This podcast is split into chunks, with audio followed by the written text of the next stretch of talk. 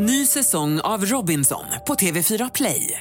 Hetta, storm, hunger. Det har hela tiden varit en kamp. Nu är det blod och tårar. Fan händer just nu. Det. är Detta är inte okej. Robinson 2024, nu fucking kör vi! Streama söndag på TV4 Play. Podplay.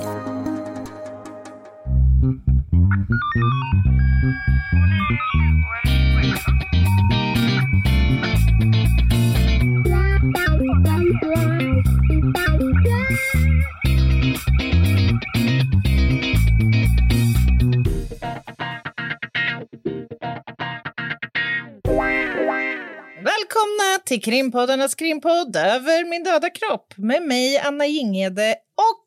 Lena Ljungdahl. Jag sitter och googlar. Jag Jaha. håller på att titta vad vi har för avsnitt.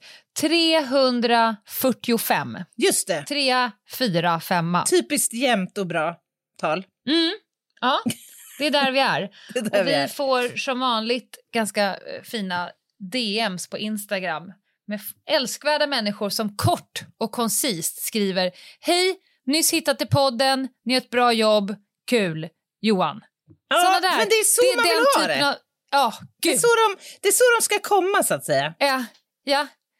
Det är lite som när man lär sig radioteknik, i alla fall i- väldigt mycket på spaningsutbildningarna. Nu blir det lite sidospår. Ja, Men om, ja. om ett objekt rör sig i trafiken eller till fots och det är liksom 16 spanare som står åt varsitt håll, Mm. eh, så att säga, vem äger eten? Så där är ju extremt noga med tänk, tryck, tala, Tala. släpp knappjäveln. Ja, just det. Ja. Inte en helt Ja. oviktig detalj i Ja, sammanhanget. och inte, inte trycka in knappen och sen, ja, nu ska vi se här. Då får ju jag ju, det är en av de gångerna som jag får total topplocksavgång. Ja, avgång. Först, först tänker du vad du ska säga, sen Ja. trycker på knappen, sen säger du kort, bra, tja, ny till Ja. podden, bra jobbat, Johan, och sen släppa knappen. Perfekt! Jag har, jag har en kollega som gärna vill göra en grej av eh, det här att kriminaltekniker är helt oformbara. Typ. Att de är liksom ett eget släkte. Så Ja. bara för att, när man åker ut med honom och han sitter på radioplats, så riktar han och vi ska göra ett förbindelseprov. Det, går det är ett ganska snärtigt anrop i grunden. Mm. Men han kör så här. Hej, det här är hmm, hmm, som talar. Jag tjänstgör vid eh, forensiska sektionen och nu har vi satt oss i bilen och ska åka ut. Åh gud, Åh gud jag blir att han inte är galen. skjuten. Ett litet ju- vådaskott in i bilen vore väl på sin plats. Men det är sjukt Han gör det ju för att retas. Och det Ja, lyckas ja. han ju med. Ja. Fy Ah. fan, vilken obehaglig människa. Hörni, vi ska prata om bombtekniker idag. Och med en bombtekniker. Ja, därför att där eh, så säger det tunt för dig och mig. Ja, det är det. det, är det. Ja. Jag skulle ju gärna vilja vara Ethan Hunt som hänger i ett, i ett snöre i något hisschakt. Och Ja. sen så är det någon röda siffror som blinkar ner Just och sen det, är det det. blå eller röd, blå eller röd. Och sen så droppar det liksom Ja, ja, innigt ja, av ja. svettpärlor som du måste liksom ta bort så det inte droppar ner i liksom kablaget. Ja, Ja. det är korrekt. ja, men det är ju något visst med det här gänget. Jag träffar dem ju lite då och då av naturliga orsaker. Och det Mm. Ja. är ju, man, man blir ju med ens degraderad känslomässigt när de här rullar in alltså. Det är ju något... Back the fuck up, nu kommer vi. Ja, lite är det så? Ja, men lite den känslan, det får jag ändå säga alltså. Eller är det, är det Anna Jinghede som, abs- som alltid känner så om det kommer in Ett någon mindervärdeskomplex. och kan något? Vad som helst bara. Nej, men det är något med det här gänget. De är ju ascoola tycker jag. Och Ja, jag fick inte en känsla av liksom makttörst när jag träffade den här nej. personen Nej, i nej. Det, intervjusituationen. det, Nej. här, det är helt internaliserat hos eh, mig själv, så att säga. Detta. Och varför vi har valt det här avsnittet, dels för att det har varit efterlängtat, efterfrågat, dels för att det är på tiden, men också framför allt eftersom samhällsutvecklingen är ju så, och det har vi varit inne på tidigare på podden, det smälls. Mm. en Ja, det gör ju det. Och inte minst så är det väldigt mycket sprängmedel på vift. Vet Mm. du, Lena Ljungdahl, min älskade vän och kollega, förra året så beslags, beslagtogs över 10 ton sprängmedel i vårt land. Och vi har detonationer, och det här är inga hemliga saker jag pratar om nu, det har stått i allsköns Ja. eh, tidskrifter. Vi har haft detonationer som omfattar kanske 15, 20, 25 kilo. Alltså det går åt en del och det finns en del att få tag i. Och mycket av detta tyvärr kommer ju liksom från den civila marknaden. Det försvinner några dynamitgubbar här och man plockar ut lite mer sprängmedel kanske än vad som behövs för att spränga bort lite bergsknalle för att anlägga en väg eller vad det nu kan vara. Det här är illavarslande. Vi har alltså över 650 sprängningar sedan vi började föra statistik på detta i Sverige 2018. 650 stycken. Det, det smäller bara mer just nu, eller 2023, slutet på 2023, Ja. så fick jag, eh, jag var på en föreläsning och Ja. då nämndes det för mig att bara i Mexiko, jag tror det var Mexiko, så är sprängningsfrekvensen högre just nu. Av alla världens Sverige. länder, ja. Ja. ja, vi är ju också sämst i klassen på det här med dödligt eh, skjutvapen. Ja. våld. Och det här faller ju rakt ner i knät på nationella bombskyddet och de jobbar hårt och ni kommer Ja. höra sen i intervjun att de är rätt sugna på att rekrytera folk. Eh, Såklart. Och vi ska Såklart. prata mer om det, om vad som krävs för att bli en bombtekniker och hur jobbet är och lite hur det går till, även om det är ganska mycket som inte kan eller ska sägas. Men, Mm. Anna Jinghede, Ja. har du några liksom bakgrundsfakta?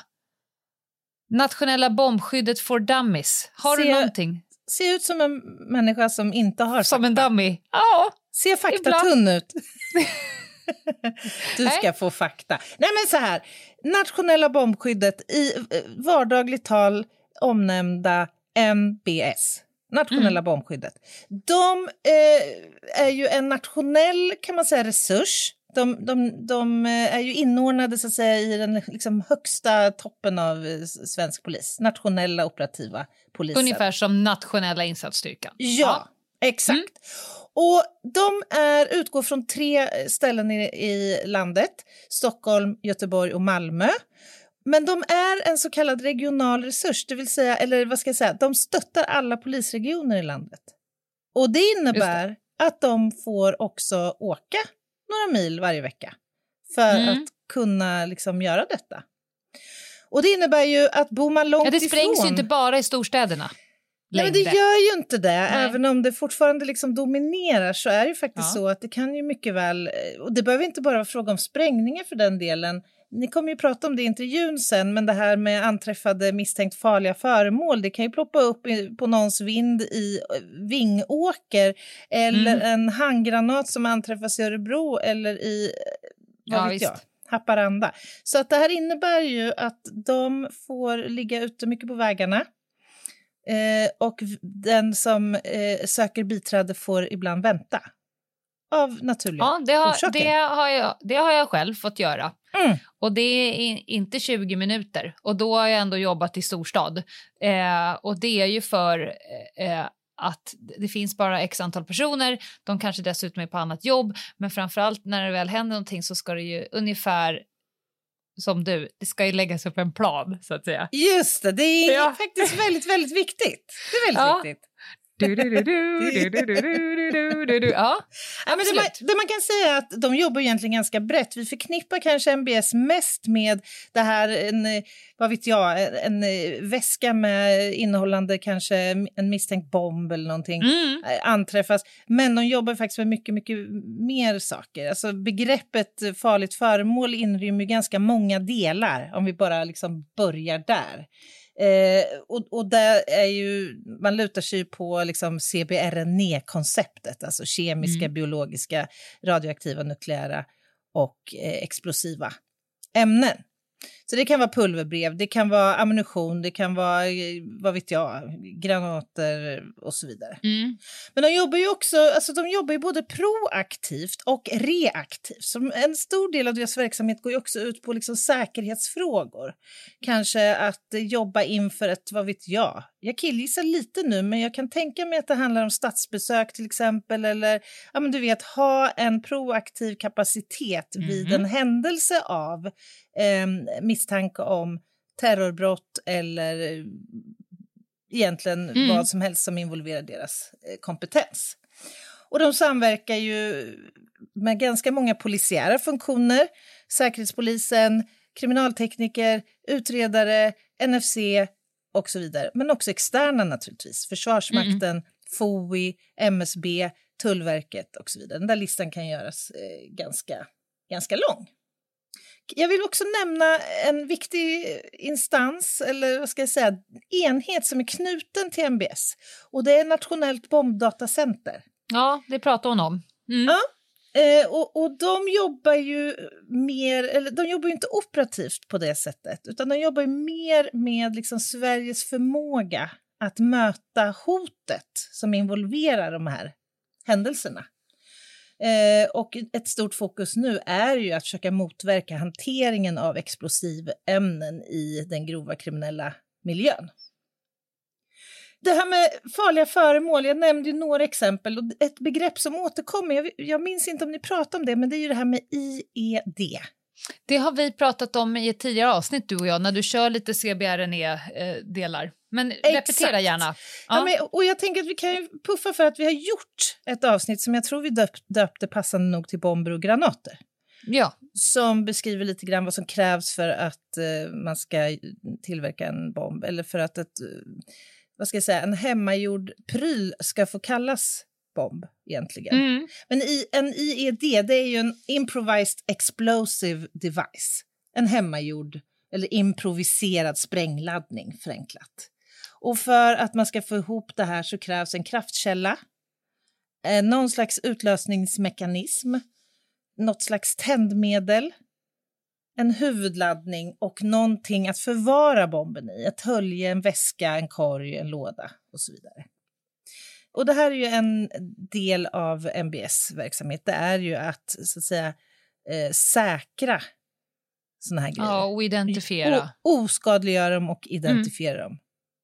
Och det här Mm. sker då inte minst i nära samarbete faktiskt med vår yrkesfunktion, kriminaltekniker. Det, det är faktiskt eh, spännande att se dem jobba. De är otroligt skickliga. Kan, vi inte, kan inte du bara säga, för att hon eh, pratar ju sen från deras eh, horisont. Eh, hur kan det samarbetet gå till? För du ska göra en brottsplatsundersökning Ja, eh, när du kommer till platsen. Och samtidigt så kanske du lär ju inte ens få kliva in förrän de vet om det är så att säga inte livsfarligt.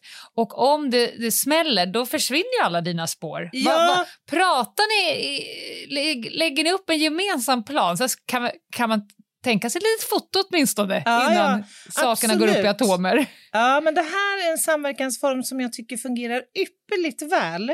Ja. Eh, Ofta så ser det ut som så att vi kommer ut till platsen, den är då ofta avspärrad. Ofta har man haft dialog med någon från MBS kring liksom, avspärrningens storlek som kanske då justeras lite grann. Man kanske evakuerar och man liksom vidtar alla säkerhetsåtgärder man kan. Sen är min upplevelse att MBS rullar fram, de är lugna, de är metodiska, de, de förstår ganska snabbt sin liksom, inriktning. Men Mm. inriktningen involverar ju ofta också spårsäkring. Vi vill ju kunna försöka få något spår från handgranaten, Mm. termosbomben eller vad det nu är för något. Och jag måste säga i de allra flesta fall så fungerar det ypperligt. Alltså genom god dialog och samverkan. Sen är det Mm. alltid lite så här när de, man förstår att det här kan vara potentiellt farliga grejer ofta. De klär på sig vaddering från topp till tå. Det är ganska rekorderligt och själv står man där i sin vita eh, pappersoverall Ja, och tänker Känner du dig mäktig? Minion bredvid Godzilla. Ja, och de går fram liksom med men, det har hänt att jag har tänkt, då är jag säker här. Men det, Ja. alltså, de har ju den Ja. kompetensen att bedöma eh, liksom hur vi andra... Var Du vi har ju ett sånt här äh, deppigt skoskydd som man får hos tandläkaren. Du har ju ett sånt fast över hela din kropp. Ja. Ja. och det står inte emot mycket om Nej. man säger. det skulle. Det är kanske Nej. därför du är utanför avspärrningen tills det är klart. Ja, de är Ja. otroligt duktiga och kompetenta. Och Det jag älskar när man har med MBS att göra det är att man själv lär sig mycket för de tar sig ofta tiden att också förklara vad det är vi har hanterat eller om man inte vet vad det troligen är. Det, det funkar alltid bra liksom, i dialog och eh, samarbete. Så kudos till MBS. Kudos! Och nu kommer vi att gå på reklampaus och efter den så kommer ni att få höra på själva intervjun med bombtekniker Linda. Varsågoda. Ett poddtips från Podplay. I podden Något Kaiko garanterar östgötarna Brutti och jag, Davva, dig en stor dos skratt. Där följer jag pladask för köttätandet igen. Man är lite som en jävla vampyr. Man har fått lite blodsmak och då måste man ha mer. Udda spaningar, fängslande anekdoter och en och annan arg rant. Jag måste ha mitt kaffe på morgonen för annars är jag ingen trevlig människa. Då är du ingen trevlig människa, punkt. Något Kaiko, hör du på Podplay. Därför är gardinerna. Välkomna tillbaka efter pausen, kära lyssnare. Nu sitter vi med en otroligt intressant person framför oss som ska hjälpa oss med eh, expertkunskaper i det här ämnet med bomber och granater och framförallt Polismyndighetens arbete. Eh, nationella bombskyddet. Jag hälsar dig välkommen, Linda. Tack så mycket. Jobbat som bombtekniker hur länge? Åtta år. Ja. Sen 2016. Ja, typ de åren där det har hänt som mest. Ja, det var en rivstart. Ja, Man får väldigt mycket erfarenhet i Sverige som bombtekniker ja för tiden. mängdträning. Ja, tyvärr är det så. Ja. Du är hjärtligt välkommen till podden. Tackar. Nationella bombskyddet, bombtekniker. Vi slänger oss med olika typer av eh, epitet som vi inte riktigt har stenkoll på. Skulle du kunna beskriva den eh, verksamheten inom Polismyndigheten? Lite crash course för våra lyssnare. Va, va, vad gör ni? Vad ingår i ditt yrke? Och lite sånt. Vi jobbar ju nationellt. Vi ligger under NOA, Mm. nationella operativa avdelningen. och eh, Vårt specialistuppdrag är ju bland annat att vi omhändertar farliga föremål inom CBRNE-området. Och det är väl snarare bokstaven E, explosiver, som är mest framträdande. Mm. Och, och då är ni en resurs som ska gå att utnyttja över hela Sverige. Vilket gör att ni, blir, ni måste kunna flytta er då. Ja, men så är det. Ni finns ju inte i alla polisorter överallt hela Nej, tiden. det kan bli långa resor ibland. Ja. Och du är, utgår från Stockholm. Ja. Mm. Skulle du kunna våga dig ge dig på en beskrivning? Jag vet att man kan inte säga en vanlig dag på jobbet, men om ni har ett ärende. Mm. Om du liksom, hur ser det ut från att du får kännedom om det tills du går hem? Hur kan en sån dag se ut? Ja, vi, får in, vi kan få in ärenden på lite olika sätt. Det ena är att vi hör på radion att det går ut något som vi kan åka akut på. Så. Mm. Eh, För vi har ju medlyssning på i alla fall Region Stockholms... eh, Insatskanal. Precis. Det andra är att vi får ett samtal från nationella ledningscentralen.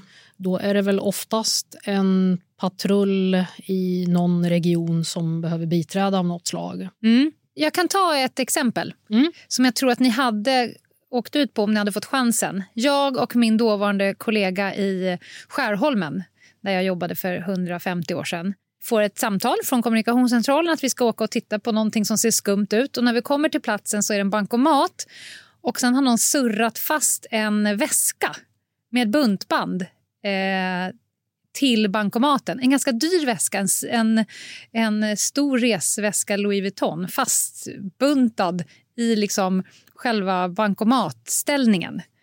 Och Det tyckte då den förbipasserade allmänheten var skumt. Och det, det får man väl ändå säga, det sticker ut. Det gör det. Ja, och Det var på den tiden det var extremt mycket bankboxsprängningar. Det är inte så mycket, men då var det extremt mycket eh, spränga, liksom sådana saker. Så vi åker dit. Eh, vi eh, säger att det här kan inte vi hantera. Jag är ingen varken bombhund eller bombtekniker eller sånt där.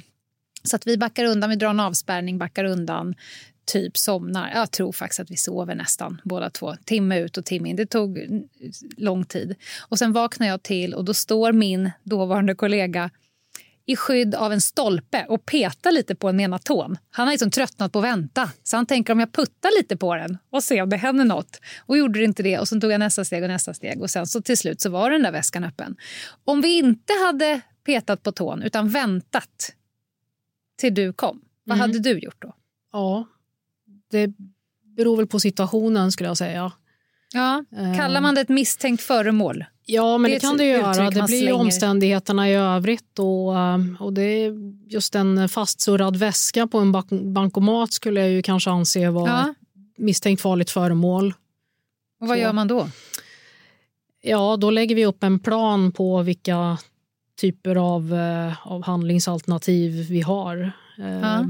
Ja, det är väl ungefär så mycket jag kan säga. Du kan säga. Ja. Det låter ju lite som att starten på ert jobb är ungefär som Annas start när hon kommer till en plats som kriminaltekniker. Tittar på platsen, funderar på ungefär vad det kan vara, gör en ganska lugn och stabil plan på olika handlingsalternativ och sen väljer ett av dem och Ja. jobbar sig inåt på något sätt. I princip, Mm. det stora hela. Jaha, bombtekniker. Mm. Är, det, är, det ett, är det ett särskilt yrke? En särskild utbildning? Eller hur, hur blir man bombtekniker? Jo, men det är en eh, särskild utbildning, ungefär 20 veckor som vi genomför hos Försvarsmakten. Efter att du har utbildat dig till polis? Ja, precis.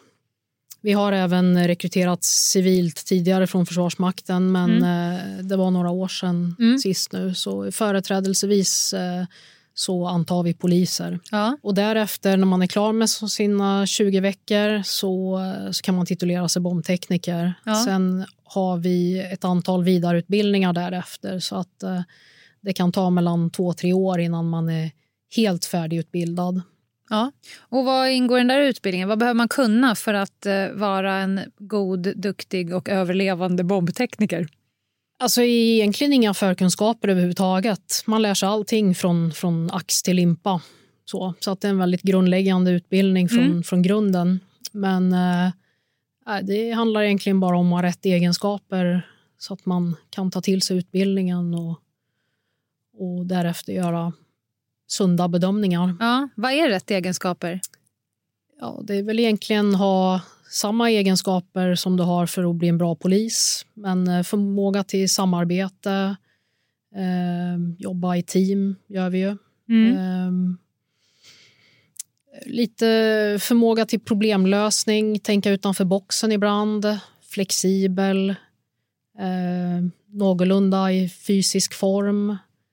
Varför då? Eh, ja, vi Springer du ofta? Nej, nej, inte springer, men det blir en hel del bärande av tung utrustning Ja. och, och skyddsutrustning och liknande. Så att, eh, och så får vi ju ibland ärenden som gör att det krävs att vi är uthålliga också. Mm. Ja, men, eh, socialt kompetent också, i och med att vi ändå ibland får sitta i en bil i sex timmar till ett jobb kanske. Jag minns någon gång under min polisiära karriär har jag själv fått gått en utbildning för bombtecknare, säkert inom ramen för CBRNE-utbildningarna som man går som vanlig polis, man nu ska säga det. Mm. Då stod en bombtekniker där och han sa så här att det han sa någonting om modig versus rädd. Alltså orädda bombtekniker är döda bombtekniker, tror jag att han sa. Ganska hårt. Om man tänker på film. Ethan Hunt hänger i någon eh, arm, i någon bjälke och sen ska han klippa röd tråd, blå tråd, röd tråd och så är det alltid något som tickar ner. Och också på riktigt, nyhetsrapportering. Man ser ju ändå att det är en person iklädd någon herrejösses utstyrsel. Ni ser ut som en rym, som en astronaut. Någon form av skyddsutrustning tänker jag, ifall det skulle smälla. Mm. Det ser ganska ensamt ut att gå emot ett potentiellt väldigt farligt föremål med visst lite extra kuddar på kroppen. Vad händer där på insidan? Känner du, vad känner du på vägen fram? Eh, ja, nej men alltså vi eh, går ju fram, då har vi redan gjort en plan så Ja. vi vet vad vi ska göra när vi väl går fram. Mm. Då är ju det man tänker på när man är på väg fram, vad man ska göra när man har kommit fram. Mm. Sen kan det ju kanske smyga sig in en tanke lite, fan vad tungt det är, jag skulle ha tränat mer. Jaha, utrustningen du har på ja, dig alltså? Ja, men jag lite ibland kanske. Men, eh, nej, men jag tror inte att man tänker så mycket mer än att vara fokuserad och göra sin uppgift. Mm. I alla fall om jag går till mig själv. Ja. Så, sen, ja. Är ni tillräckligt många? Alltså, om man bara ser till statistiken, det smäller betydligt oftare nu. Om man bara kollar siffror, hur många gånger det smällde under 2023 andra halvåret jämfört med ett annat år. Mm. Är ni tillräckligt många personer? Ja, vi löser ju ut det akuta operativt men vi får ju stå tillbaka på annan eh, verksamhet som övning eller, Ja. eh, och annat. Men det är klart att vi behöver bli fler. Så om det är någon polis som lyssnar nu, eh, eftersom det är där ni vill rekrytera eller rekryterar, vilka tycker du eh, ska söka sig till eh, nationella bombskyddet? För det finns ju många yrken att söka inom polisen. Hundar och bilar och ungar och, och sådär. Vilka vill ni ha till nationella bombskyddet om du får välja? Ja, egentligen alla som har ett intresse eller kan tänka sig att de tycker det verkar intressant. Så. Sen har vi ju en urvalsprocess och, och lite tester och så men eh, om det finns en nyfikenhet så, så är det bara att söka. Mm. Och de här testerna, Va, vad, är det ni, vad är det ni testar? Jag försöker liksom eh, förstå om man är rätt person. För att Polisflyget vet man hur de testerna går till. Och om du ska bli hundförare vet du de testerna. Och spaning har egna tester. Vad, vad är det för, för egenskaper som, som ni testar för att göra ett urval? Det är ganska brett. Där. Mhm. Eh, Det är ju psykologtester och det är arbetsprover som vi kallar det. Och lite, ja, lite tester, mm, samarbetstester. Ja. Så, eh, bland annat. När du inte tar hand om farliga föremål, vad, vad gör du då på ditt jobb? För det, alla timmar kan inte vara att stå i dräkten och rycka i röd och blå sladd eller eh, ta hand om, om det farliga föremålet. Vad gör ni när ni inte gör det? Ja, det är en del övning, Mm. lite möten, ehm, utbildning, vid, vidareutbildning helt enkelt, fortbildning. Mm. Försöka hålla igång det, alltså kompetensen som man, som man eh, har fått. Mm. Och, och Det känns ju som att ni behöver rätt mycket utbildning för att jag gissar att ni har rätt mycket teknisk utrustning. Pryttlar. Mm. Du säger att när ni ska frakta er från Stockholm någon annanstans, det är rätt mycket som ska liksom med. Ungefär som en kriminaltekniker som har en buss med alla sina gadgets och lampor och ljuskällor och flips-flops som Anna har med sig. Vad har ni för cool utrustning? Jag vet att ni har robotar, jag vet att ni har bombhundar. Vad, vad, vad är dina bästa liksom, eh, gadgets? Ja, alltså det är nog roboten tror jag. Den är ju ganska tekniskt avancerad. Kan du säga någonting om den? Beskriv den, fram, så jag ser den framför mig. Den har ju förmåga att, att bära med sig olika saker, olika typer av vapen och, och, eh, men allt möjligt egentligen. Ja. Ja, men den är ganska smidig och lätt sådär. Vi har ju även röntgen Ja. som vi kan använda som ett hjälpmedel. Så ni kan titta in i väskor och kärl, vad som finns där innanför. Ja, men precis. Ja. Sen eh, ja, men bombdräkter, bombhundar har vi också. Vi har ju hundförare som är eh, ja, men bombtekniker, specialisthund. Som jobbar bara med er? Ja, precis. Så att de är ju med på husrannsakningar och, och genomför eh, säkerhetsundersökning som det heter, bombsök. Att leta om det finns Precis. någonting. Som hund, dju- djurvän, har de skyddsutrustning? Hundarna? Ja. Nej, det har de inte. Nej, jag bara ser... Ja, okej. Men de, hunden blir som en kollega. Roboten blir som en kollega. Alltså det är ett teamwork, inte bara människa till människa utan det är även teknisk utrustning och fyrbenta vänner. Ja, fast robotar kan vi köpa nya. Så att Ja. det är därför vi har dem också. för att... Eh, Ersättningsbara. Ja, Mm. så är det. Mm. Sen är det klart att de är värda ganska mycket pengar så Såklart. att vi eh, försöker inte att ha sönder dem i onödan. Nej. Och vilka samverkar ni med? Jag förstår internt, eh, men externt?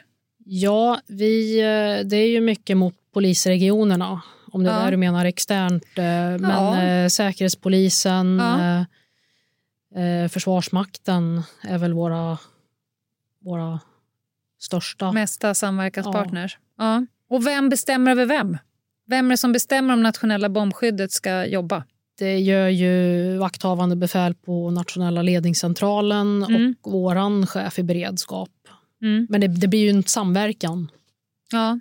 Så. Men det brukar aldrig vara några, några problem. Så säg att det finns nu ett misstänkt föremål på en adress i Stockholm för att förenkla det hela. Ni gör upp någon form av plan. Ni åker dit. Hur går arbetet till sen när ni är där? Eller är det hemligt alltihopa? Ja, men I stora drag så genomförs det ju någon form av samverkan med polisinsatschefen som, som äger platsen. Ja. Eh, och vi i samråd med den ger rekommendationer om avspärrning utrymning om det anses vara behövligt. Och Mm. sen så brukar vi presentera en, eh, ja, men en, ett, en förslag, ett förslag till lösning Mm. på hur vi ska lösa det här. Ehm, och det kan ju innebära olika ja, vad man säga, scenarier. Mm. Så. Och det är ju i, i grund och botten polisinsatschefens eh, puck att välja Ja. kanske vilken lösning det kan Ja. tänkas bli. Bedömningssport. Ja. Ja. Men de går ju mycket på våran rekommendation Mm. hur vi ja, helst kan tänkas lösa det. Är lösningen ofta på plats? Alltså att ni kommer där på plats kunna säga ja eller nej, farligt föremål? För det hör man ju ofta att nationella bombskydd är på plats för att undersöka om föremålet är farligt och sen kommer nyheterna. Nej, det var det inte. Eller jo, nu är det bekräftat att det var det. Sköts det på plats eller tar ni med prylarna därifrån och analyserar någon annanstans? Det beror lite på. Ibland kan vi avfärda det eh, genom att vi får en bild på föremålet. Då behöver vi inte ens åka ut. Att det är en patrull som står och tar en bild på någonting som de tror är misstänkt farligt. Mm. Och vi på bilden kan döma av det och säga att Nej, men det, här är, det här är ingenting. Så. Ja, spännande. Hur då? Eh, ja, men erfarenhet. Ja. Att vi har sett eh, mängder med bilder på slaktade elcykelbatterier tidigare, till exempel. Jag fattar. Ja. Det är ett vanligt scenario. att Ja, men ibland något. så... eh, Ja. Eller att det är ingen riktig handgranat utan det är en eh, tändare Ja. eller någonting sånt. Mm. Eh, Men det är ju inte allt på bild som man kan döma av. Nej. Utan då måste vi åka dit. Och ibland så kan det bara lösa sig genom att vi får ja, men, ögon på föremålet där och då. Och då kan vi döma av det. Mm. Och ibland kanske vi måste göra vissa åtgärder för att vara helt säkra på att det här är ofarligt. Mm. Då har man ju sett små filmer. Det kommer någon liten robot och sen så händer någonting och sen smäller. Alltså att ni smäller sönder det farliga föremålet. Ja, det kan vara en, en tänkbar lösning. En tänkbar lösning. Mm. Nu hör jag Anna Jinghedes eh, frågor i mina öron ringer här. Hon är ju kriminaltekniker. Hon älskar ju eh, att komma till platsen när det helst inte längre är farligt men att det ska börja utredas. Hur kunde det bli så här? Är det ett brott? Kan vi hitta något spår? Bevis? Eh, och sådär. Saker och ting smäller ju upp. Ja, oftast. Tyvärr är det ju så. Ja, hur tänker ni när ni lägger upp en plan? Finns den kriminaltekniska spörsmålen med som beslutsunderlag? Att väljer vi det här scenariot då kommer det garanterat inte finnas något spår kvar. Det är svårt att ta fingrar från ett föremål som någon har smält upp till exempel. Ja, ja men eh, verkligen tar vi ju det i beaktande. Ja. Eh, samtidigt så måste vi tänka på säkerheten i första hand. Absolut. Så att eh, ibland så går inte det att tänka spårsäkring. Nej. Eh, men i den mån det går så försöker vi alltid få med det. Och i den bästa av världar så har vi kriminaltekniker på plats ute Mm. under själva insatsen så att vi kan samverka direkt. Mm. Så de kan säga kan, kan vi tänka på det här eller Ja, ja men precis. får vi ta ett foto innan eller Ja. något? Ja. Det sker någon form av samverkan där. Mm. Om vi ska prata lite nutid. Eh, Det verkar ju vara ett modus som de olika nätverken och kriminella gängen eh, väljer alldeles för ofta. Att det smäller. Port, portar, eh, adresser, eh, saker. Eh, bara tankar kring detta. Vad är, det, vad är top of mind-tankar? Det måste ju påverka er jättemycket. Ja, men det gör det. Eh, helt klart. Vi har varit ganska hårt ansatta under 2023 och, och även i början av det här året. Eh, nej, jag vet inte. Det är en sån hänsynslöshet. Mm. Det är väldigt stora laddningar, så man har ingen kunskap om verkan. Nej.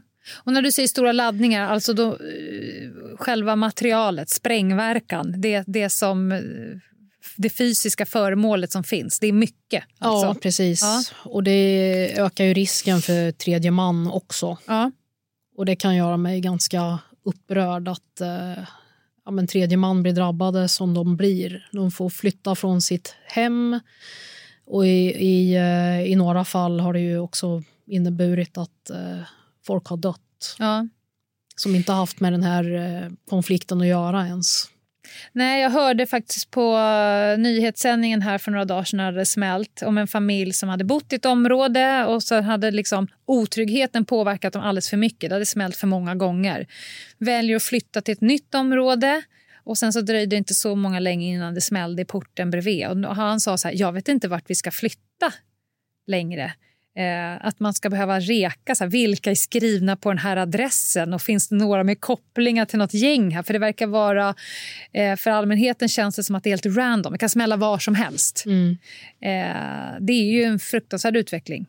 När jag började som polis i Skärholmen för, för ja, dryga 20 år sedan Eh, det fanns ju konflikter i gäng då med, men då sköt man ju liksom varningsskott och man sköt i varandra i benet fan in i skogen på natten. Mm. Nu smäller det liksom i porten 8 och 10 när folk är på väg till jobb och förskola. Ja, det är hemskt.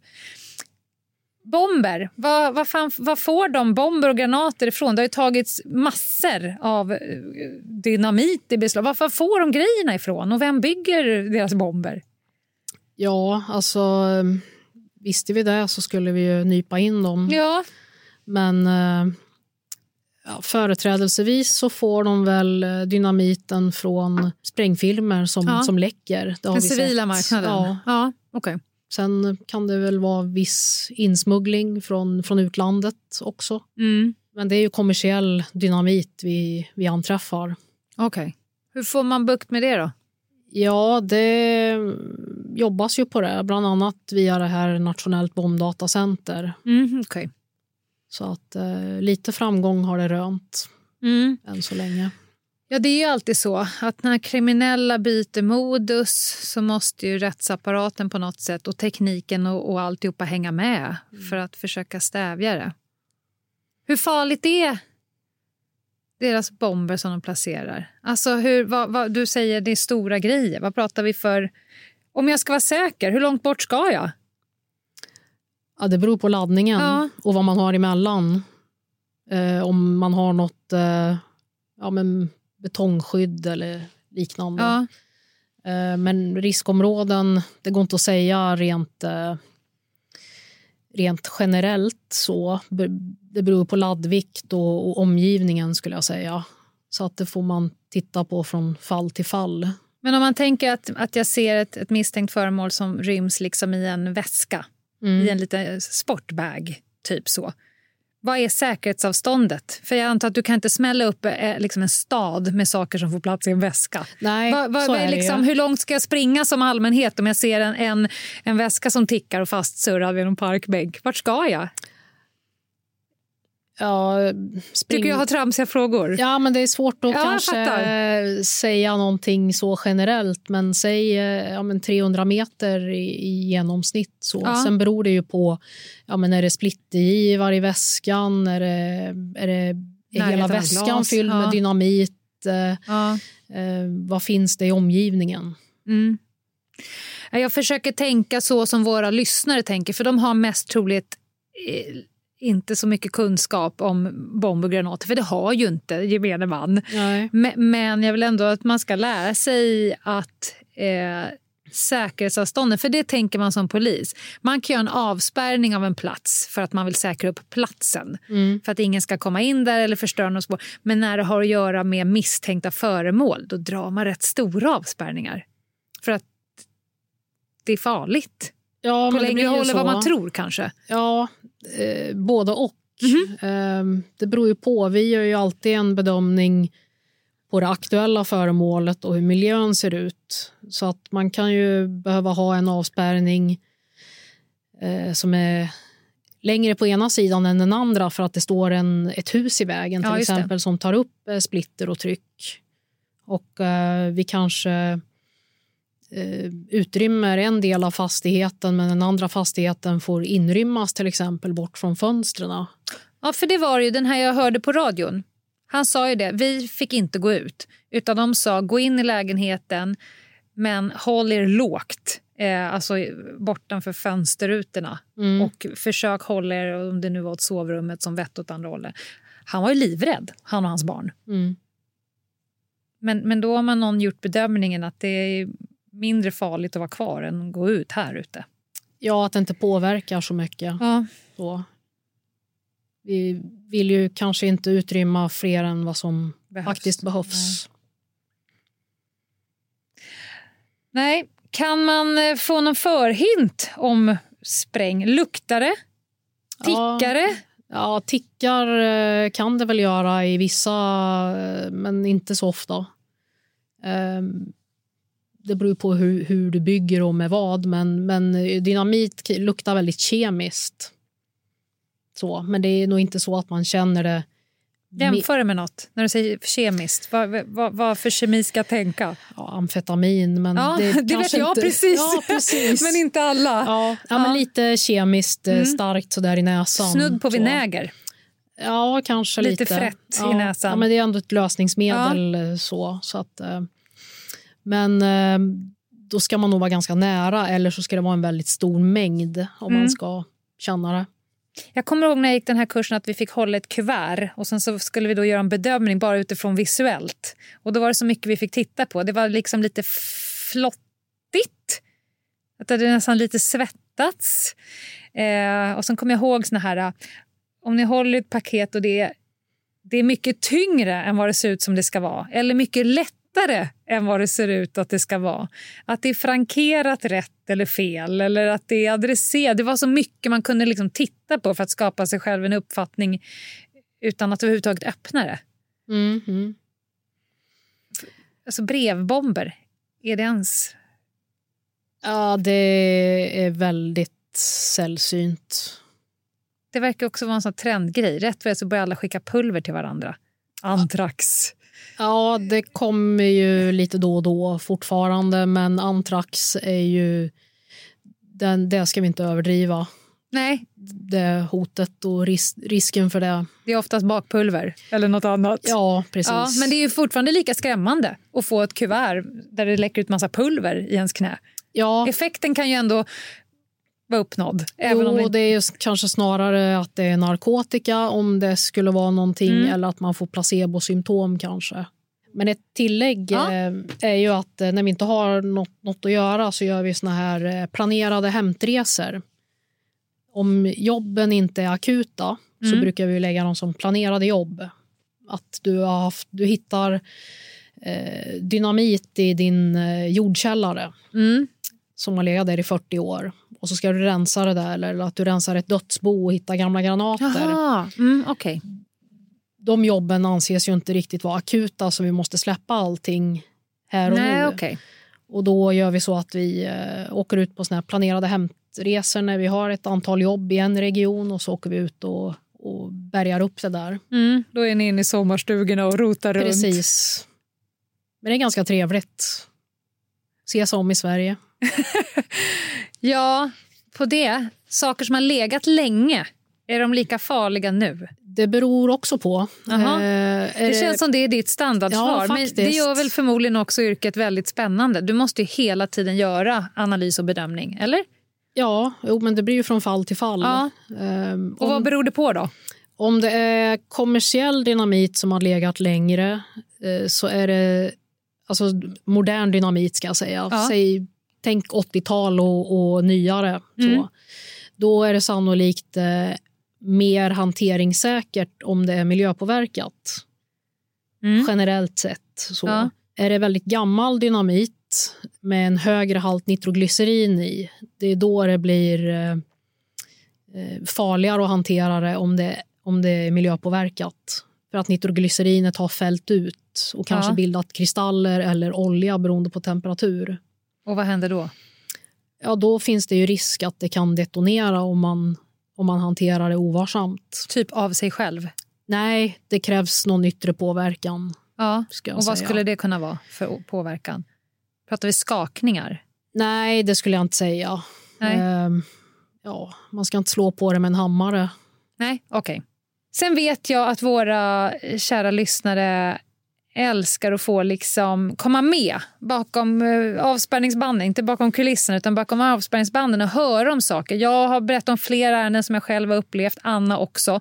Självklart helt utan att läcka information som allmänheten inte ska veta. Men har du något ärende sådär som du kan berätta om, hur anonymiserat du vill, som du vill bjuda på? Ja, men det var ett ärende för eh, några år sedan eh, som vi åkte på som, eh, där man misstänkte att det var hemmagjort explosivämne som hade detonerat. Eh, där en person också hade blivit skadad. Och jag åkte väl dit några dagar efteråt då för att man sen hade hittat eh, ja, men misstänkt explosivämne på ett vindsförråd. Och det här är ju absolut jättefarligt att hålla på med. Och, och det är ju ett eh, explosivämne som, som kallas för TATP. Så, Det, har man ju är lärt sig ett ganska instabilt ja, ämne. precis. Det ska man inte åka runt med i skuffen Nej, verkligen inte. Nej. Eh, och det är väl, det är, vi träffar inte på det så ofta för att eh, merparten inser att eh, det är alldeles för farligt att hålla på med. Mm. Så. Eh, men det här, eh, de här lådorna som vi då hade hittat eh, behövde ju transporteras bort från fastigheten. Och där, här kommer vi in lite på om jag har känt mig rädd någon gång. Ja, Så. var det här din Ja, bortre ja, gräns? Ja, ja, det var väl det lite grann. Ehm, vi skulle eh, bära ut det här från fastigheten då. Eh, vid ett tillfälle när jag bär en av de här lådorna så snubblar jag till på en tröskel. I din stora tunga utrustning som du också har på dig? Skyddsutrustning eller? Ja, jag hade inte det. Ibland väljer man bort den för Okej. att eh, man blir för klumpig och, och riskerar att ramla av, av den Jaha, sakens mm. skull. Eh, så att jag hade min lätta utrustning på mig vid det här tillfället. Eh, sen kan det vara se helt annorlunda ut vid ett liknande ärende. Ja. att, men vid det här specifika fallet så hade jag den. Ehm, men då kände jag lite efter jag hade snubblat där att nu får jag ta mig samman och, och fokusera lite. För då Mm. hade det kunnat gå väldigt dåligt.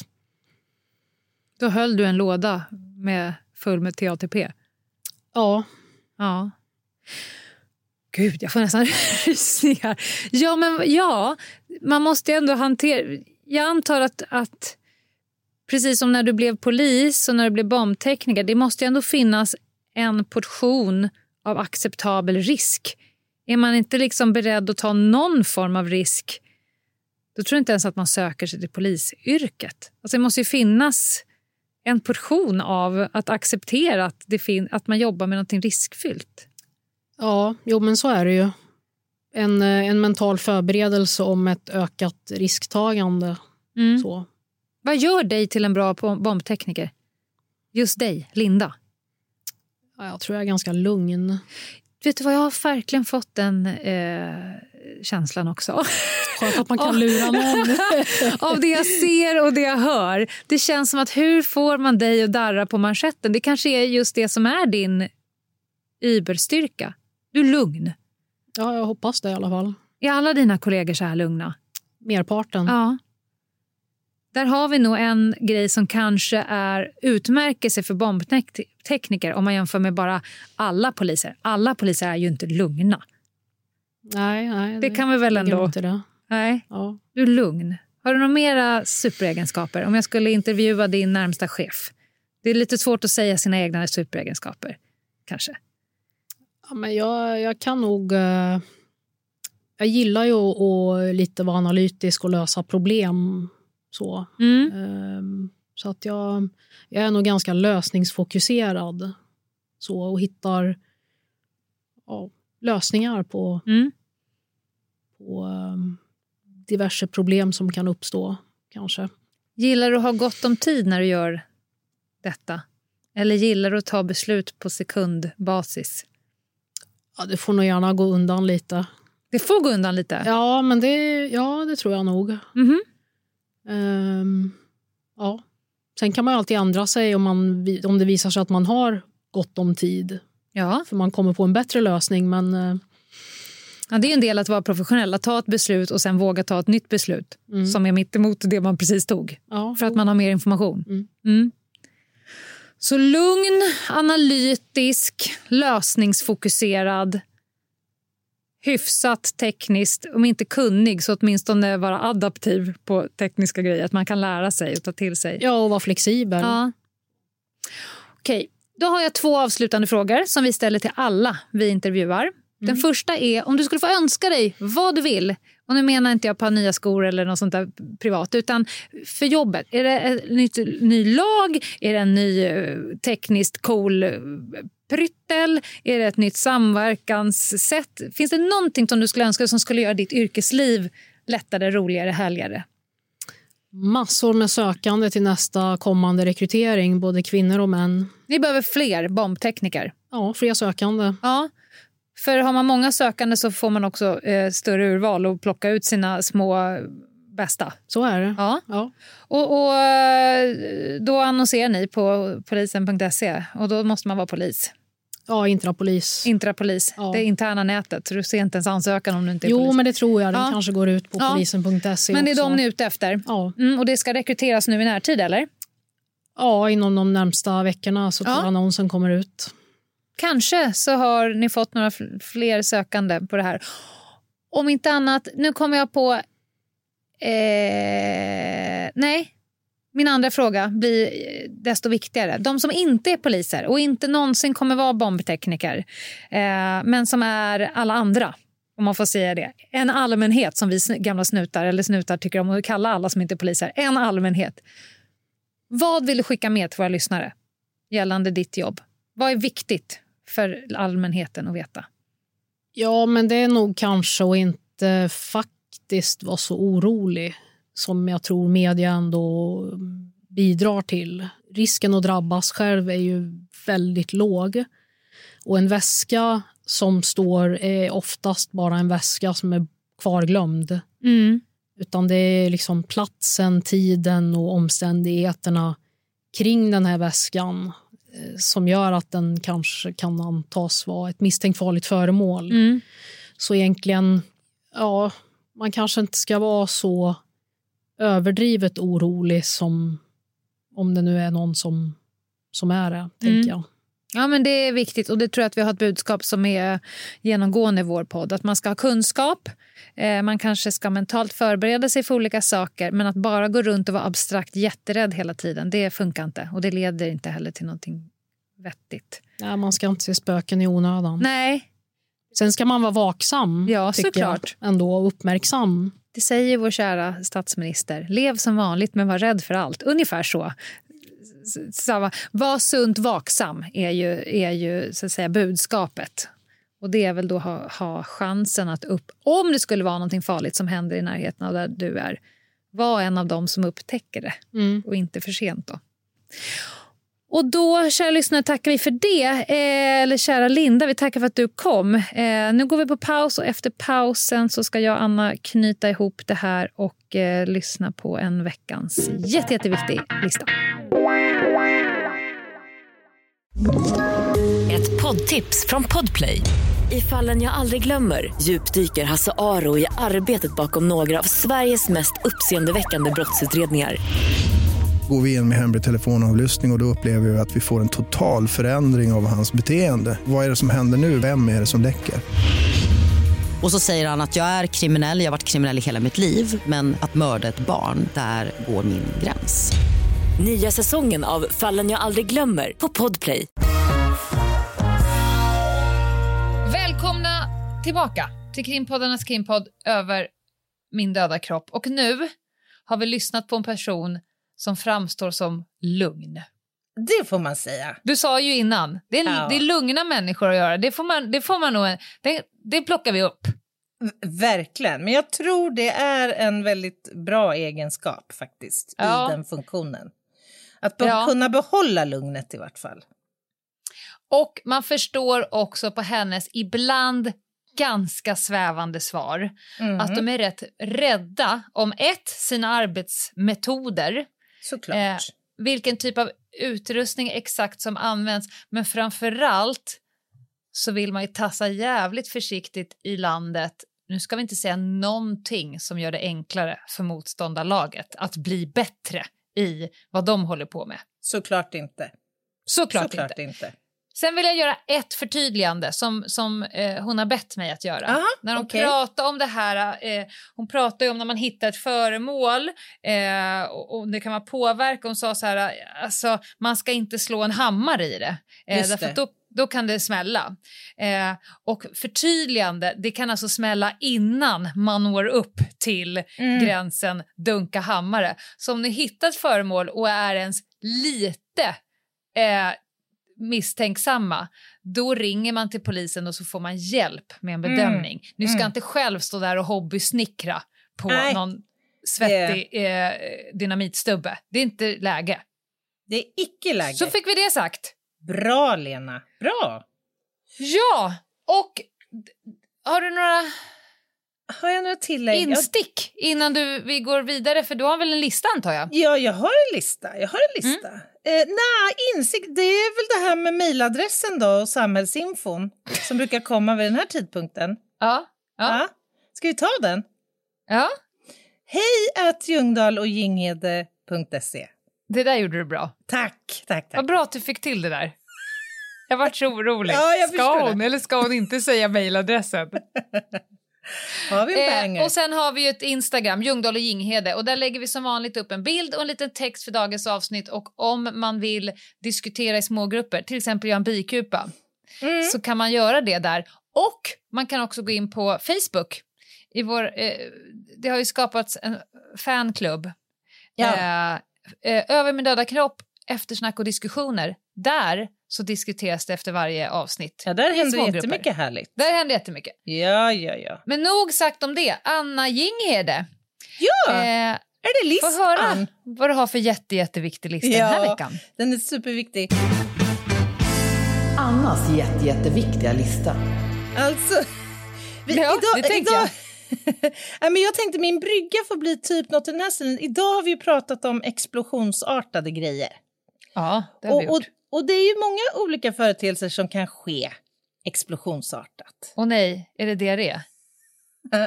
Nej, jag tänker mig att prata om, tada, förlossningar. Okej. Okej, det de kunde jag inte se komma. Nej, nej, men håller Vilken du med? spännande lista. Jag älskar ju att höra på kvinnor som pratar om sina förlossningar och män som pratar om sina lumpen. Det är mina två ämnen som jag absolut helst vill lyssna på i mitt liv.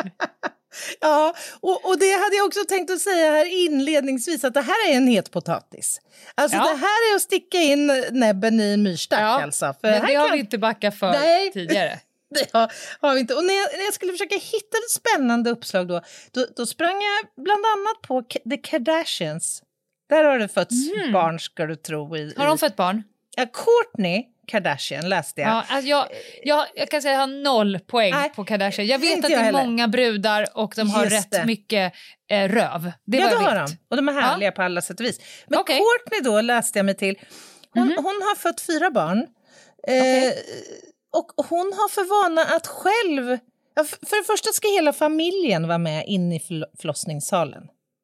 Allt ska filmas naturligtvis. Och hon har som någon slags vana att själv dra ut ungarna. Är inte det lite speciellt? Jag ser fortfarande bara Gudrun Schymans sköte framför mig. Vem kan segla? För hennes man med ryggskott som sitter, ligger och ylar på en brits bredvid. Ja. Men va, vänta, hela familjen ska vara inne i rummet? Ja, hon vill gärna, ha, hon vill gärna omgärdas då, så att säga, av, av familjemedlemmar i, i stor skala, Okej. har jag förstått. Ja. Ja. Och sen Tycker ska hon då ner... Jättestökigt. Sen ska hon ner och på något sätt grabba tag då Ja, om, ja. om barnet under liksom utdrivningsskedet. Ja. varför inte? Om det... If it works for you, honey. Just och sen snaskar hon upp moderkakan också. Är hon en sån? Det har jag inte hittat någon information men det, det är ju en egen lista. Allt, allt Det gottigt, allt gottigt du kan göra med en den. gång. Ja, det har vi haft. Det har vi haft. Nej, men du, jag skulle vilja börja på, på plats fem och prata lite grann Jaha, om... vad var det? Var det Ja, det, här var, det här var bara en liten förlängd ingress. Aha. Ja, ja. Ja, ja, bara för att sätta tonen och stämningen lite. Ja. Jag är verkligen i stämning. Härligt. Vi, låt oss prata lite grann om ovanliga havandeskap. Jag tycker att listan förtjänar att omnämna att 0,3 procent av världens kvinnor föds med två livmödrar. Mödrar. Livmodrar. Svårt det där tycker jag. Livmorsor. Ja, livmorsor. Föds med två livmorsor. Och det innebär att du faktiskt kan uppleva en dubbel graviditet. Du kan bli på chocken liksom i båda livmorsor. Förstår du? Ja. Är det Är inte man- hisnande på något sätt? Det här? Men vänta, då är, är man då är man inte... Är man tvill... Är man, Ja, you tell me. Jag vet inte hur man ska förhålla sig Nu till... det vad jättestökigt. men, men jag läste om ett exempel, Kelsey Hatcher. Som, Ja. som, eh, är det också en hade- Kardashian? Nej, nej, nej, nej, nej, nej. Inte din familj? Det är en ny familj nu. Ja. The Hatchers family. Okej, ja, ja. Ja. Hon, eh, alltså oddsen, vi kan tala om det, det bedöms till en på 50 miljoner. Alltså Ja. det är att du ska bli eh, liksom, eh, ja, pregnant då i båda livmorsorna Ja. samtidigt. Och det lyckades hon med. Och hon födde då tvillingar, eller vad vi nu, syskon. Med Ja. 26 dagars mellanrum. Fy fan vad stökigt alltihopa är Otroligt. nu i mitt huvud. Blir också Men, väldigt... Ja. men har hon dubbletter av fler saker? Har hon också två mjältar? Nej, och två ändtarmar? Kommer de ut ur samma hål? Ja, ja, ja, ja. ja. Det är ja. bara själva liksom den, den, grundläggande principen är så att säga densamma. V vad tänkte Ja. du annars? Hade du något alternativ där som du tänkte? Nej, Jag skulle tycka att det var kul om hon hade söder om bröstvårtorna två av allt. Ja, nej, nej, det är bara livmorsorna som är två. Okej. Aha, ja, det, måste ju, det måste ju vara udda. Det är udda. Plats nummer fyra och ovanligt havandeskap eh, del två. Nu skulle jag vilja prata om Safina Namukwaya från Mm. Uganda. Hon genomgick eh, häromsistens IVF. Det är fint Ja. att få hjälp. Ja. Och blev eh, eh, sedermera lycklig då mamma till en pojke och en flicka, också tvillingfödsel, i november förra året. Så det här, var, det här Mm. är färska uppgifter så att säga. Och det är väl inte så anmärkningsvärt att detta sker? Och det blir ju inte sällan Nej, tvillingar i också- IVF. Vad sa du? Ja, det blir ju inte sällan tvillingfödsel heller. Nej, det var det jag tänkte. Ja, Jag kanske, ja. ja. Mm. Det enda som, som sticker ut lite grann här det är att Safina var alltså 70 år gammal när hon eh, genomgick den här processen. Då. 70? 70! Och, och då tänker du så här, men det är ju inte möjligt. Hon är ju inte fertil då. Nej, det har du helt rätt i, Lena Ljungdahl. Hon fick alltså med hjälp av donerade ägg och sin Ja. makes eh, spermier till det här. Vad, vad säger du rent spontant? Borde det finnas en övre åldersgräns för att få ta del av statens resurser så att säga och få hjälp med IVF? Eller, Eh, eller är vi, sticker vi in huvudet i myrstacken igen nu? Det här är känsligt ju. Det ska du sen jag. fråga mig vad jag tycker om surrogatmödraskap? Så vi verkligen... Nej. Nej, jag tänker så här att... Eh, ja, kanske av medicinska skäl. Kan, Ja. jag, om jag bortser från det etisk-moraliska Mm, mm. och, och barnets möjlighet att, att få hinna träffa sin morsa någon vecka eller två innan hon hamnar på långvården. ålderdomshemmet. Ja. så det är trist liksom att sitta och, och, och amma samtidigt som Bosse sitter och glappar med löständerna framför Ja. ett schackbräde. Ja, men det är ju... Men jag tänker Safina Men jag tänker medicinskt. Det Ja. måste ju vara rätt mycket risker Ja, för barnet och för henne. Och för, ja, ja.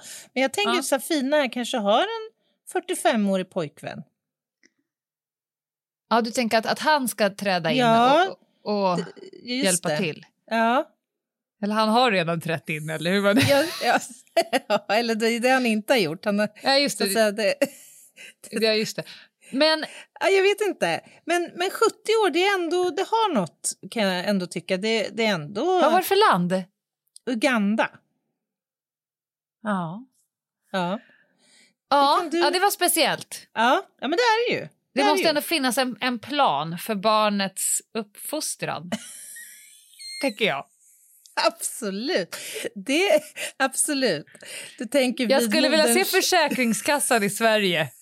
Ja, just det. Ja, Gun-Britt Thorleifsson, Försäkringskassan Sverige AB, får in Just ett det. brev om att Just jag vill det. ha, vara mammaledig. Född Gunnlaug. 1921. Ja. Gunnlaug, här har vi en individ. Hon vill ha heltidspension och eh, barn, vad heter föräldrapenning samtidigt. Ja, samtidigt. Kan vi lösa det här? Ja, ja. Hon ansö- ja exakt. exakt. Hon ansöker liksom om, om protes och vab samtidigt. Det är lite makabert. Ansöker om protes också. Åh, gud. Okej, Ja. ja. men låt mig då få ta dig vidare till punkt nummer tre och prata om den smått unika viljan som verkar finnas hos, hos vissa individer att föda barn om och om och om och om Ja. igen. Ja, det finns ju tv-program om dem. Det gör det. Ja. Men jag skulle vilja levla upp konceptet familjen annorlunda. För de har ju i regel skaffat sig tio ångar liksom fördelat över tid med Mm. någon slags rimlighet. Man kan ju ha synpunkter på eh, det rimliga att liksom sätta tolv barn till världen. Men kan vi istället prata om de här som, som gör det vid ett och samma tillfälle?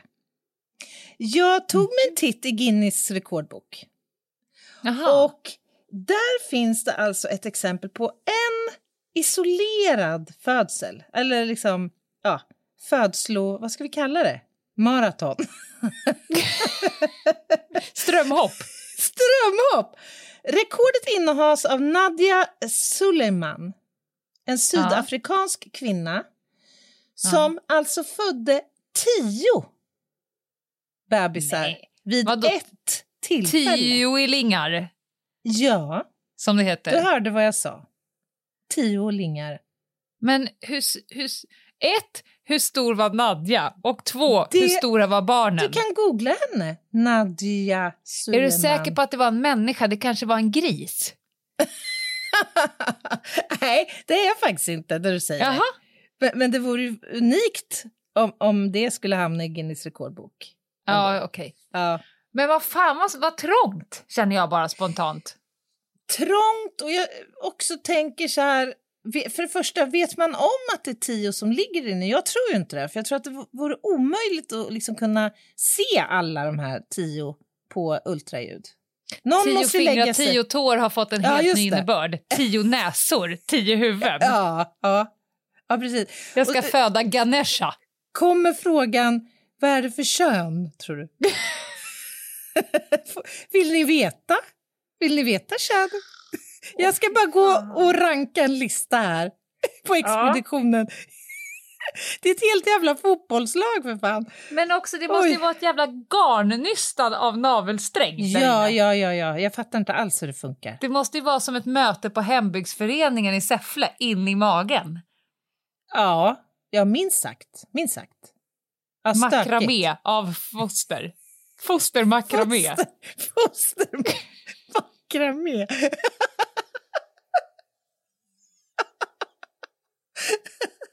ja, Åh, ja absolut. Otroligt obehaglig Och jag, syn nu. I förlängningen så tänker man ju då om det här nu, om Nadja var en sån här kvinna som gärna vill ha moderkakan och göra något göttigt av. Ja. Blir det liksom, alltså det måste vara exceptionellt stor för att kunna Ja. liksom, livnära tio foster. Vad hette Jag måste googla. Hon måste ju vara så jävla skintorr efteråt. Su- Nadja Suleman. Men så torrt. Nad Nadia med Y som Yngve. Ja. Suleman. Nadja Suleman. Guinness-. Guinness- Där lär hon inte ha tid att vara. Nej. Guinness... Åh jävlar, vilken mage! Helvete! Jag säger det. Jag säger ju det. Det här är ju fascinerande. Som tusan. Ensamstående arbetslös mamma Oj. till 14 barn. Oj, oj, oj, oj. Man undrar om hon Oj, hade barn, oj, oj. barn sedan tidigare eller om, om det var en one shot. Så att säga. Oklart. Alltihopa, det här, alltihopa låter som ett avsnitt av En ding ding värld. Men jag köper det. Rakt av. Jag Jag vill det... så gärna att det ska vara så här. Ja, ja, ja, ja. Jag tänker om Nadja hade så att säga fyra barn redan och tänkte sig ett litet kärleksbarn. Och så fick hon tio. Ja. Det är ju ändå... Du, det finns inte en kräm i världen som får ihop de där bristningarna kan jag tala om för efter att ha sett den här bilden. Här får det smörjas med olivolja. Stackars kropp! Ja. Nåväl, good Ja, job Nadja. Ja, good job Bob. Plats nummer två. Alltså, vi har ju hört alla de här massa olika exempel på märkliga ställen att föda på. Alltså att man Ja, inte ja. hinner in till förlossningen Visst. allt det här. Ja, det, det finns ju en uppsjö. Men det finns två som jag tycker sticker ut. Det ena är att föda eh, under en konst, eh, så att säga, installation. Eller att till och med göra själva Att göra det födandet. till en installation. Ja, det Ja. var nämligen vad Marnie Kotak gjorde, en konstnärinna, 2011. Hon ville då föda sin son Ajax på ett konstgalleri i Brooklyn. Och hon bjöd helt sonika in 20 pers till detta event. Så bjöd hon då på detta som, som, som en liksom konstinstallation som hon valde att döpa till Performance... Nej, The Birth of Baby X. Fy fan vad märkligt. Ja, Det är lite märkligt, är det inte det? Det Jag tänker också, i de här, här, vad- mil- miljöerna Gjorde hon någon ofta... grej av det? Alltså, Ja, tog hon jag- lyra eller stod hon på huvudet? För att bara föda ett barn känns ju som det mest naturliga och minst eh, arty som går. Ja, ja, ja, absolut. Ja, du Det tänker är som att att säga hon... kom och titta allihopa, nu ska jag bajsa. Alltså, Just det, det. det, Ja. Du tänker att hon kanske att hon måste ju rimligen ha adderat någonting för att kul göra hatt det. kanske Ja, just det. på sig. Förlossning i hatt. ja, men att just det, att, att hon, hon måste ju rimligen ha adderat någonting då för att få det tillräckligt intressant så att det ska kunna ens vilja bevittnas då av konstintresserade. Och vad kon- Finns det ingen känsla av att, att det är ett ganska så intimt ögonblick som man delar med typ sitt barn, blivande barn och kanske sin partner eller syster. Nej, det ska liksom det ska vara en pizza Hut-buffé medans. Ja, precis. Att, För, ja. för på en installation, en, en, ett art gallery, då folk minglar runt, man går runt med Ja, bubbel i handen, man käkar lite snittar och snuttar och så ligger alltså. någon i ett hörn och liksom Ja. har svår smärtsen. Ja, smärta är väl en sak, men jag tänker mig också de här miljöerna som ganska sterila. Alltså det hänger Ja, konstverk på på, Vasil. väggarna. Ja, men alltså blod och alltså det är ju så att säga en... Ja, jag vet inte. Ja, ja. Också, ja, det, absolut. Allt slutade Fick ju hon väl dit där, så att- folket? Ja, ja, ja, visst. Ja, visst. ja. Det blev en riktig happening detta. Och Mm. på tal om att föda på märkliga pla- platser så ska jag bara snabbt, snabbt, snabbt nämna supermorsan Sofia Pedro från eh, Mosambik Mhm. som eh, tvingades att föda ett barn i ett träd. Det var nämligen så att... Tvingades? Ja, därför att de hade drabbats av extremt svåra översvämningar. Så det fanns ingen säker plats och när de ska försöka fly då till en säker plats så vill bebisen ut. Så hon får helt Ja. enkelt eh, klättra upp. Och alltså, jag har Ja. sett bilder på detta och föda i liksom ett lövverk, typ, på en gren. Och sen kommer ju då en räddningshelikopter och plockar upp bebisen eh, och mamman. Och bebisen sitter ju fortfarande förankrad till henne i navelsträngen. Hon, hade ju, hon fick ju så att säga inte med sig så mycket av kirurgiska appliances, så att säga, upp i, i trädtoppen. Ja, jag ser här. Born Ja. above the floodwaters. Rosita Pedro. Just det! Mamma, Ja. mamma Rosita. Gullig! Jättegullig. Men du, plats nummer ett ändå. Den eh, ligger mig väldigt varmt om hjärtat. Det är ju Aha. så här, jag tror kanske inte jag pratat så mycket om min mamma i podden, men min mamma fick ju epilepsi för ganska exakt 12 år sedan. Och den här epilepsin har gjort eh, hennes både tal lite påverkat och hennes kognitiva funktioner lite påverkade. Hon är lite förvirrad och lite så här, ja, inte alltid med i matchen. Men sen så var det för ett par år sedan så ringde hon till mig för då skulle hon till neurologen på läkarbesök. Då ringde hon upp efter besöket för att berätta hur det hade gått, trodde jag. Och då så sa hon, Anna, vet du vad jag har gjort idag? Nej, ja, du har ju varit på neurologen.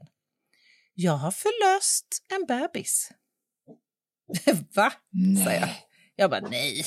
Och, och liksom, hon är lite sådär svävande ibland så man vet inte riktigt. Så här, kan jag tro och lita på att det här verkligen har hänt eller är det hennes hjärna som spelar henne ett spratt?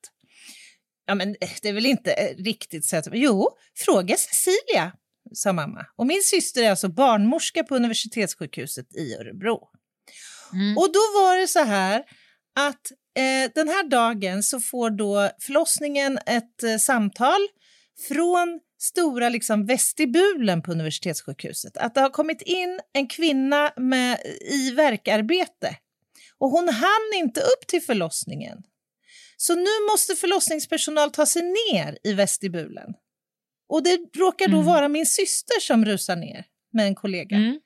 Och där sitter alltså min mamma på alla fyra och tar emot det här lilla flickebarnet. Ja! Och lindar in i hennes jacka och sitter... Mäktigt! Så fint! Och de har kontakt fortfarande, mamma och den här mamman och lilla barnet. Ja, men det är fint. Jag vet, jag vet ju flera poliser som har, du vet, där någon har varit på väg in och inte hunnit in, där poliserna har fått vara med och förlösa Ja. i baksätet. Det är ju någonting som de inte kan sluta prata om. Nej, det är Eh, en det stor är upplevelse. Alltså. Ja. Vilken Coolt. grej! Ja, men alltså, och min mamma är ju själv gammal sjuksköterska, så antagligen så liksom fann Hon hon 30 sig i tjänst. den situationen såklart. trots sitt numera lite svajiga tillstånd, men ändå ett väldigt fint minne för henne och för alla involverade. Nåväl, det blir Bra. kanske en rekordlång lista idag, men Ja. ändå är kul. ganska kul. Ganska kul. Och Ja, tänkvärd. det där gjorde Ja. du bra. Tack. Nästa vecka är vi tillbaka som vanligt med ett eh, nytt ämne. Ja. Och vad gör de fram tills dess, Anna? Ja, men fram tills dess så hänger ni ju med oss på eh, Instagram. Det är ändå den bästa Mm. rastplatsen, tänker jag. Och, och framförallt så tar ni hand om er. Ja, det ska ni definitivt göra. Bye, bye! Bye, bye!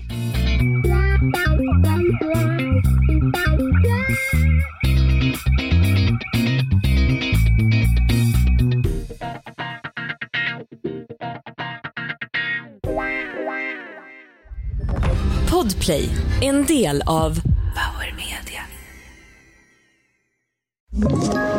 Ett poddtips från Podplay. I fallen jag aldrig glömmer djupdyker Hasse Aro i arbetet bakom några av Sveriges mest uppseendeväckande brottsutredningar. Går vi in med hemlig telefonavlyssning och, och då upplever vi att vi får en total förändring av hans beteende. Vad är det som händer nu? Vem är det som läcker? Och så säger han att jag är kriminell, jag har varit kriminell i hela mitt liv men att mörda ett barn, där går min gräns. Nya säsongen av Fallen jag aldrig glömmer på Podplay.